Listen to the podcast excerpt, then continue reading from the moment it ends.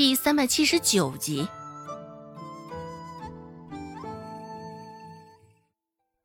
被冷落了，王氏也并不觉得生气。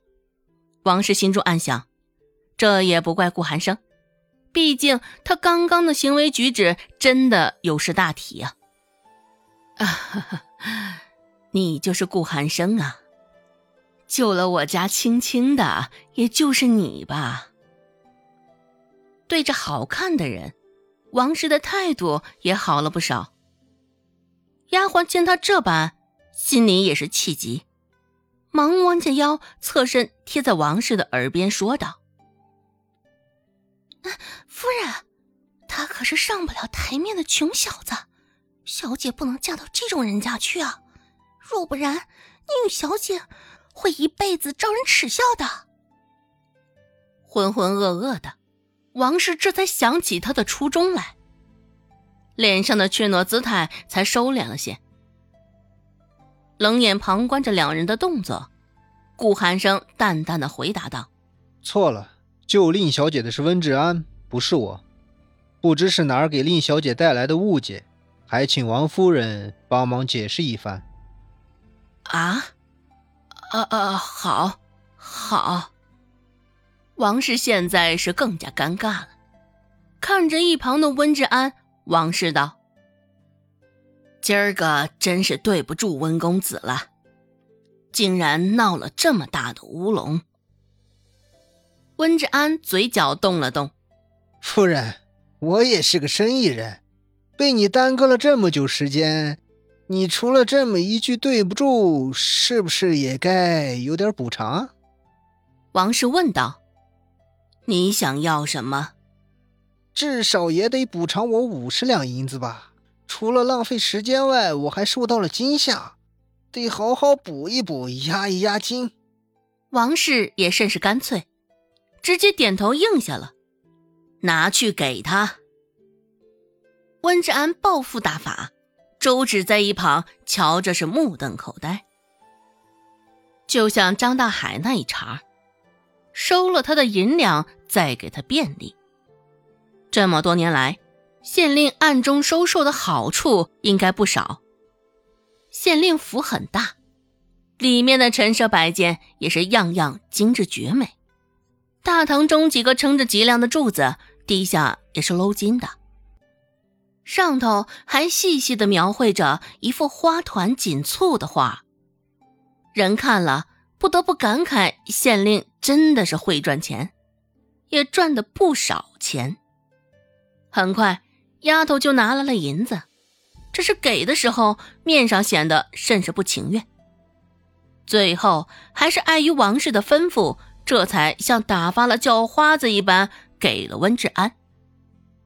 五十两银子不是一个小数目，周围候着的那几个大块头看到给温志安的银子，眼神中都流露出几分贪婪之色。王氏派他们前去将顾寒生带来，也只不过总共给了十两银子罢了。一时之间，大块头们你瞧瞧我，我瞧瞧你，心里也是相当不平衡。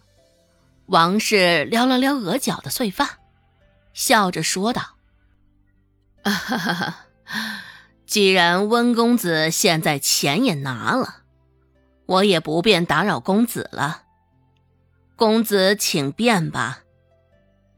王氏的意思，温之安自然是明白，现在是要给他下逐客令了。不过，虽说听明白了，温之安身形却没有动弹一下，屁股依旧紧紧的粘在位置上。见温之安还在，王氏不解的问道。温公子，你这是？温志安一脸莫名其妙。夫人，这不是说了让我请便？一旁的王氏，呃，唉，这温志安花里胡哨的东西多，王氏也不愿与他多说些什么。撇撇嘴，转向一旁的顾寒生，王氏说道。顾公子，我有要事与你相商。还请顾公子随我一步到旁处。这王氏所说的要事，自然就是柳青青的事情了。王氏自然也不想将这事情摊开了，在这么多人面前议论，实在是没面子的很啊。顾寒生也猜到了，也没有拒绝。在顾寒生看来，柳青青的事情还真需要了断一下，希望王氏会对他有利。两人刚要走，周芷心神一动，也跟着走上了前。看着尾随其后的小丫头，王氏朝着丫鬟往周芷的方向指了指：“你陪他玩会儿。”这还真的将周芷当小孩了。周芷头疼道：“夫人，我与寒生早已互诉过情意了。若是夫人想要说关于令千金的事情，还请容我也听上一听。”周芷说话的声音不大，只是字句表达的却甚是明了，声音清灵清丽，还带着些许的奶气。只是周芷甫一开口，王氏脚下就微一趔趄，下意识的看向顾寒生的方向。顾寒生现在的面色无异，周芷这么说，他既没有不悦，也没有羞愧。一下子，顾寒生与小丫头之间的关系，王氏还真的有些难以消化。果真，就算是长得好看又如何，竟是做些这般肮脏的事儿。想到这儿，王氏又忍不住扭头多看了周芷一眼，模样倒是周正可爱，不过与青青比起来，还是差得远的。王氏腹诽道：“哼。”这顾寒生的眼光也不过尔尔。